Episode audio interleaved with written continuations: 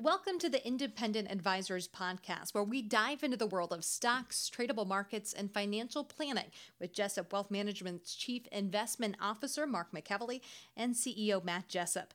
You'll hear tips, tricks, and strategies to address your financial well-being and, most importantly, conveyed in a way that everyone can understand. Here are your hosts, Mark and Matt. Hey everyone, welcome to the fiftieth episode of the Independent Advisors Podcast, where Matt Jessup and I, Mark McEvely, bring you into our world of financial markets and financial planning and everything you need to know from the past week uh, in our industry. So good morning to you, Matt. Good morning, Mark. Number fifty. Number fifty. Big achievement for us. Yeah, we made it this far. So here's to the next fifty. Yeah, yeah. I can't believe it's um, it's already we've already been doing it for this long. It doesn't feel like it, but no. Pretty much coming up on a year now. I love it. So love it. As always, we will take the first few minutes to recap the performance for the year of the major indexes and the month. Um, and these numbers are as of the market close on June tenth, and the data is from Koyfin. S and P five hundred index is up four point seven nine percent for the month and down one point one six percent for the year. The Dow up six point three three percent for the month and down five point two six percent for the year. The NASDAQ up five point five nine percent for the month and up eleven point six eight percent for the year. The I W M E T F that tracks the Russell two thousand index is up five point two four percent for the month and down eleven point seven six percent for the year. The Vanguard International E T F ex United States is up seven point one five percent for June and down eight point seven eight percent for the year. The three-month T-bill, uh, the yield currently sitting at zero point one seven percent. Two-year Treasury yield at zero point one eight percent and the ten-year Treasury sitting at zero point seven percent. So this is the first time in a little while we've actually seen some moves up in uh, the Treasury rates here, which is, uh, I think, a, a good sign. I do think it's a good sign. You know, it just with stocks uh, even pushing higher here so far in, in June as a whole, it's starting to put a little bit of pressure on those rates. Yeah, exactly. So, um, you know, the... The past week, Matt, it's been pretty pretty positive stuff across the board here. So the major market indices finished up uh, this past week by a decent amount. So the Dow was up uh, six point eight one percent, the S and P was up four point nine one percent, and the NASDAQ up three point four two percent, and the Russell two thousand index um, gained eight point one one percent this past week. So uh, pretty strong across the board. Yes. Um. And the the reason why they finished on a strong note, Matt, is that on Friday or Thursday, Thursday, Friday, Friday, I mean, Friday uh, May unemployment numbers came out, and it came in at thirteen point three percent, which was well below estimates. Um, I think estimates were looking for nearly twenty percent, twenty percent, to be honest. And the U S economy added back two point five million jobs in May, which kind of stunned everyone. So as companies uh, started to bring their employees back to work, this has definitely helped that uh, that data point. Um, so employment also rose, sh- excuse me, sharply in leisure and hospitality, construction, retail, trade, and health services. But it's important to also note that employee levels in these industries are still well below the pre-pandemic levels. Yes, so, yes, yes. Um, and also manufacturing and business services also reported growth. So for the most part, good news. Yeah, I mean, one thing I want to throw out there is, you know, I've noticed a lot of low quality, quote unquote, names seem to be rallying lately. And, um, you know, from your opinion, Mark, is that signs that investors are trading up the risk curve? I think they are, and I think that's pretty normal for an environment that we're seeing, that eventually, you know, money's going to rotate back into these names that have been beaten down so much. But to me, I think this is more of a short-term thing, because I do think the leisure, you know, the the cruise liners, the the airlines, um, it's going to take a lot longer for them to come back. So I would continue to see over the long term, continue to believe that those are going to underperform the broader market and tech in, in general. Um, but you do see this short-term rotation after areas like energy, financials, and leisure have been beaten down so much that they're going to get a bounce at some point. I think that's what you've been seeing. Yeah, and, and you know, they're coming off such a low base mark that, you know, these numbers that they could produce on a day, I just kind of want to remind listeners, if something's up double digits one day, it has the opportunity to reverse that, if not more, the next. Yeah, exactly. Tread carefully. Yeah, very carefully. Um, moving on to tweets, articles, and research from the week that caught our eyes. Uh, the first thing I want to talk about, Matt, was a article, uh, a blog post posted by our friend Ashby Daniels on his blog, The Retirement Field Guide. Okay. Or The Retirement Field Guide, um, titled Preparing for What Ifs, and this was on June third. So I just wanted to read a few things that kind of caught my eye from this article. Okay. So Ashby starts by saying, "We are now a little more than two months out from the bear market lows.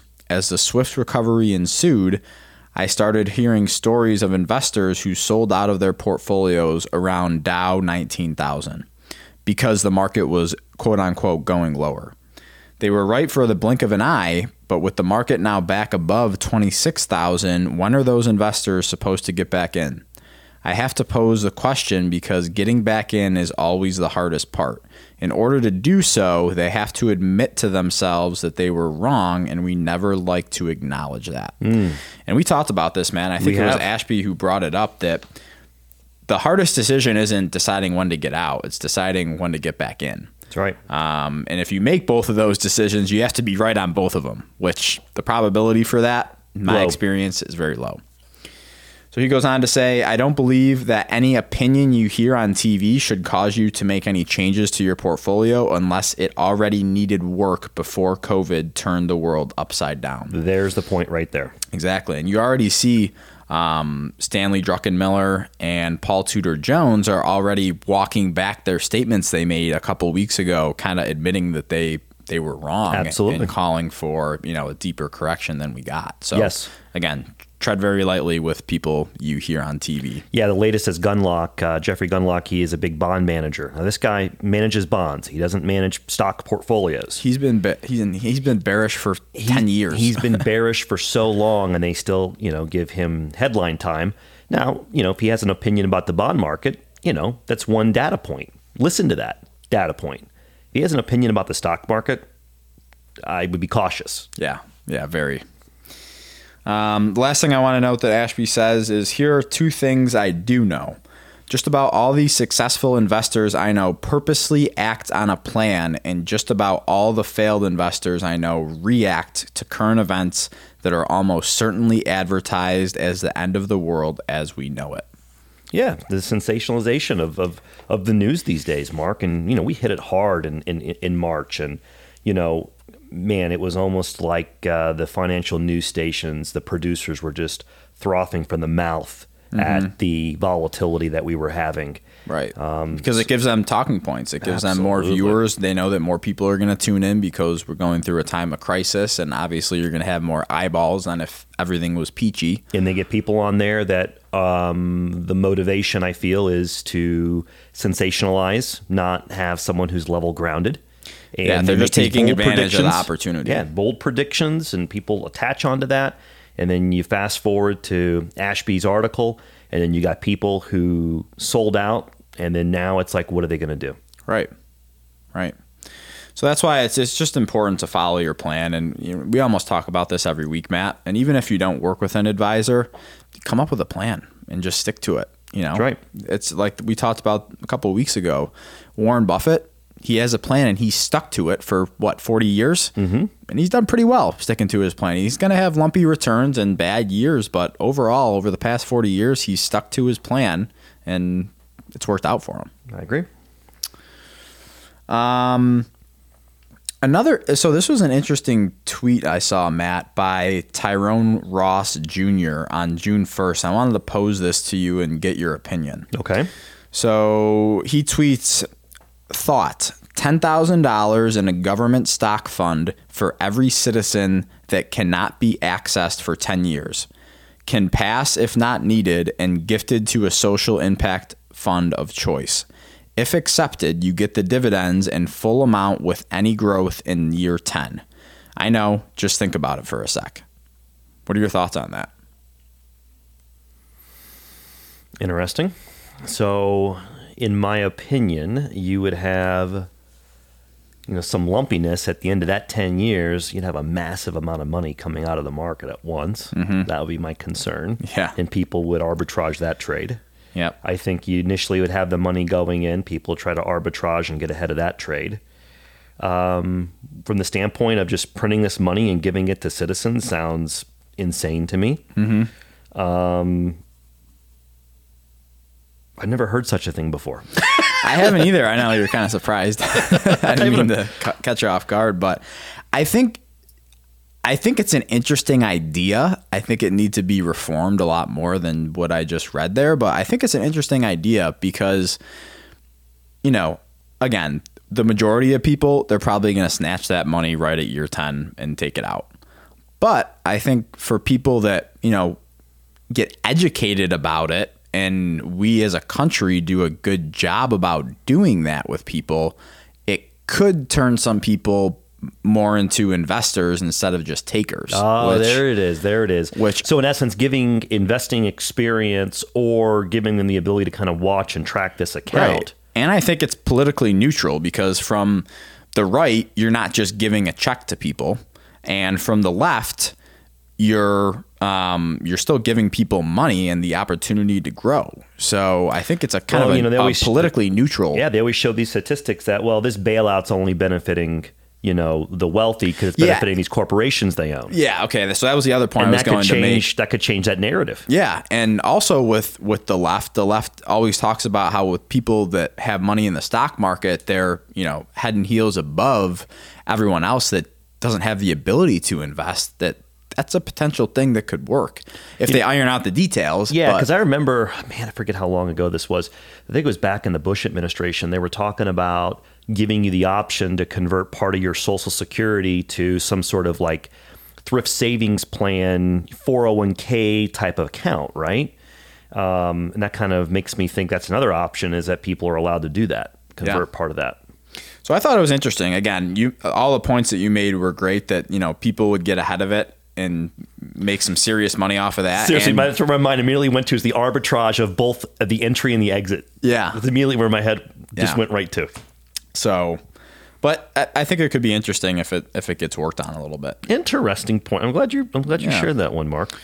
Um, the last thing I want to share was a tweet by Jerry Parker, and he was quoting Howard Marks, uh, the investor, when uh, he said this on June second, tweeted, "Investors can prepare for extreme and unpredictable events by recognizing that they are inevitable and by making portfolios more cautious when markets are more vulnerable to damage from untoward events." Hmm.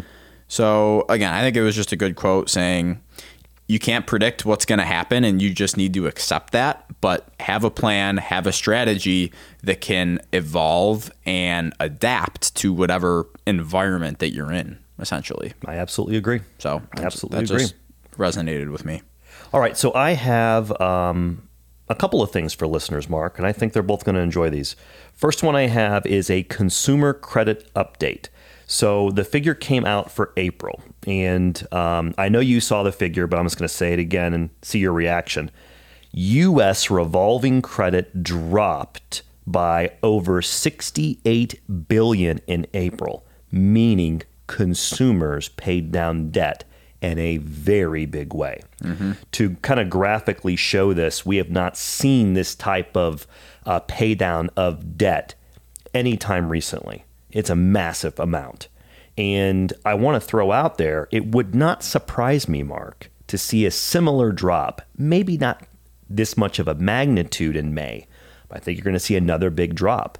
So what is your initial thoughts on, say, the uh, responsibility of the average American consumer here? This really surprises me, to be honest, because, you know, people were on... A lot of people are on the side of, hey, these people are going to get these twelve hundred dollars stimulus checks and they're going to blow it. Yep. Well, this contradicts that, that Big people time. are taking responsibility. And we saw some of that last week when you brought up how the personal savings rate has increases. And now this comes out and people are paying down debt. I'm very surprised, but very happy that, you know, people are taking this time to do this type of stuff and taking advantage of this to pay down debt or to increase their savings rate. Now, uh, I know this next comment I, I'll make uh, could be controversial, but I do think going into the summer, Mark, you're going to see a big amount of pent-up demand. I think you're going to see above average spending coming up here as things continue to phase open up. My opinion, mm-hmm. your comments. Yeah, I think I think you will too. And especially if people are doing the right things now and paying down debt and increasing their savings rate, I think, you know, they're in, in whether it's consciously or subconsciously, um, they're preparing for that, right? Yep. preparing yep. to take yep. trips in the summer and go to the lake and rent a boat and do all that stuff. So I think I think that, that that's a, a correct statement. All right, next one I got. I got an update from Bespoke Investment Group listeners on forward-looking um, statistical uh, gains for the market. Okay, so for new listeners, Bespoke Investment Group does a lot of raw research on on um, historical data. Okay, and what they do is they find similar periods of performance and can give us a sneak peek. Well, how did things perform going forward when we had a similar, say, uh, event in the market, okay? So for this specific piece, it goes back and it shows about roughly eight instances where the market, in this case, the S and P five hundred index, made more than twenty percent in fifty days or less, okay? Mm-hmm. So I'll say it one more time.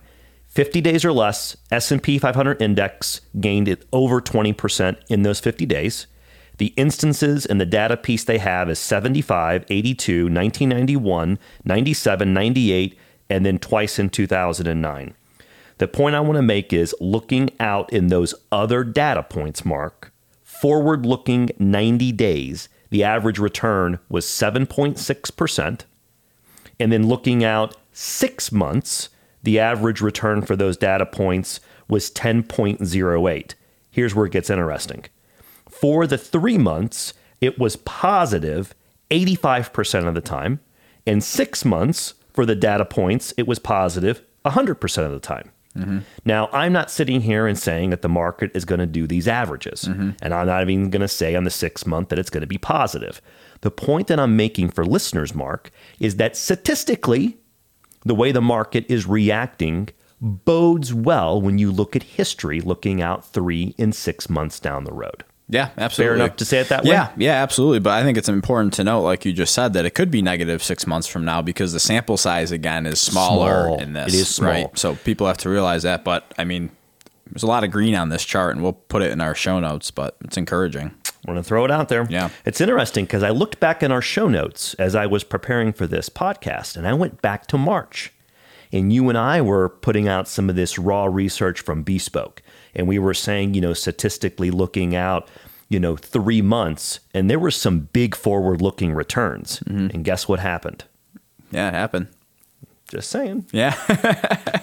Back to you, my friend. Time stamped.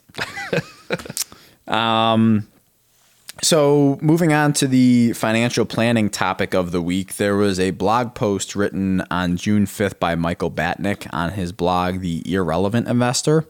And it was titled Automate, Automate, Automate. He always and has good stuff. He does have good stuff. I like reading his stuff. Um, and this is a great, really concise article that shows just exactly how none of us can predict what the market's going to do, even if we had all of the data ahead of time. Okay. So I think the best thing to do is create a plan and stick to it, like I've said many times before, and listeners probably want to kill me for saying that. Um So Michael starts off by saying this. Even if you had the news ahead of time, it would be impossible to figure out the market's reaction. twenty twenty is the ultimate example of this being the case. And this is why the best solution to combat the complexity is to automate your investments. Had you invested every two weeks in a sixty forty portfolio, hard as it is to make sense of, you would be at an all-time high today. And uh, Michael's data source was Y charts, and he used the sixty percent stock exposure in the S and P five hundred and the forty percent bond ex- exposure into uh, U S bonds, ticker A G G, and yeah. annually rebalanced. Aggregate bond index. Yep. Yep. Um, what's important to understand, Michael says, is that the simplest and most effective way to invest for your future is to automate your purchases. And again, I'm reading from the article. This isn't a uh, recommendation. If I've learned nothing else about investing, it's that consistently making the right decision during difficult times is an impossible burden to bear. To be clear, this is not an argument for index funds over actively managed ones. It's an argument for not letting yourself today sabotage yourself tomorrow. Boom. Which is Boom. unbelievably true. Automating your investments frees you from the shackles of worrying about what the market does next. If twenty twenty hasn't convinced you that predicting the future is impossible, I'm afraid nothing ever will. And it's just one of those things that I th- I think it goes back to, you know, what we always love saying on here is focusing on what you can control, and you can control your contribution rate. That's right. Um, I was listening or I was reading something else over this past weekend, and someone had a quote like, um, you know, put your put your investments on autopilot and go worry about watching football instead of trying to time the market. You know, so it's just one of those things where, you know, and we've talked about this before as well, is that when it hurts the most to push the buy button, usually a pretty, pretty good time to do it. Yes. And and vice versa. So yes, we're human too. Happens yeah. to us once in a while. So right? I think it, it it's really smart. And it just, again, it takes that burden away from you trying to put your emotions aside and figure out what's really going on, because it's extremely, extremely difficult to do. And remember, listeners, in those time periods, such as near the end of March, it it felt, it's human nature to feel that it's going to continue that way for an extended period of time. And if you go back and listen to those podcasts, we were sitting there saying, listen, your, the, the environment and the thought process and the psyche of the average investor will change quickly. Mm-hmm. I know we, we talked about that a lot in March. You got to look past this week. And we were like, I know it's tough. And I'm very happy that we were at least a helpful, steady hand in a very challenging time for a lot of investors. Yeah.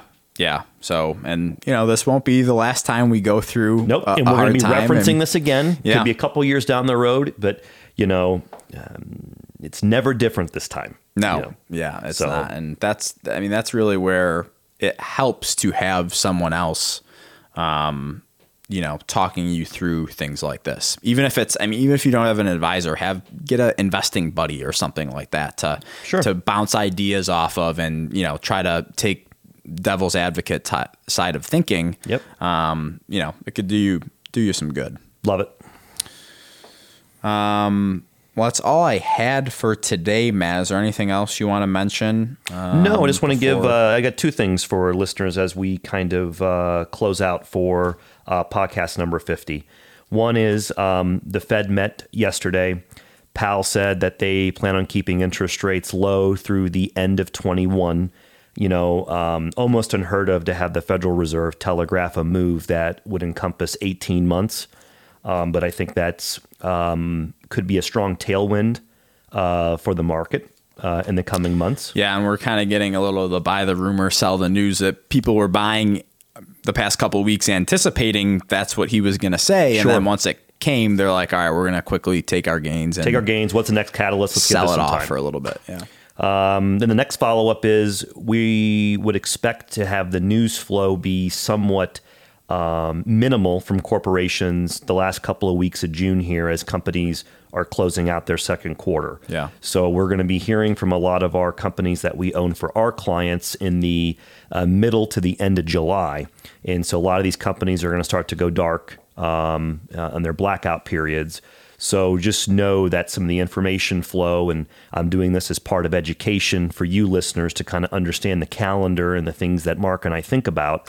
So information flow will go down a little bit here. We'll be focused more on general economic data, the weekly unemployments, for example, consumer spending. And then when July hits, we'll have more data from corporations. Yeah. And then uh, beyond that, we'll be back next week for good old podcast number fifty-one. fifty-one. All right. Well, thanks everyone for tuning in to the fiftieth episode of the Independent Advisors Podcast. We hope you all have a great weekend, and we'll see you back here next week. Take care. Thank you for listening to the Independent Advisors Podcast. If you're interested in hearing more, hit the subscribe button so you can be notified every time a new episode gets released. Feel free to share with friends, family, and follow us on Twitter at Jessup Wealth, Facebook, and LinkedIn. Mark and Matt will continue to share beneficial information on these social media sites. And also check out the podcast tab on their website. That's w w w dot jessup wealth management dot com. Here you'll find links to every episode of the Independent Advisors. Have questions or topics you want to discuss on the show? Message us on Twitter, LinkedIn, or send an email with the words questions and topics in the subject line to Mark at jessup wealth management dot com, and we'll talk about it right here on the podcast. Certain sections of this commentary may contain forward-looking statements based on reasonable expectations, estimates, projections, and assumptions.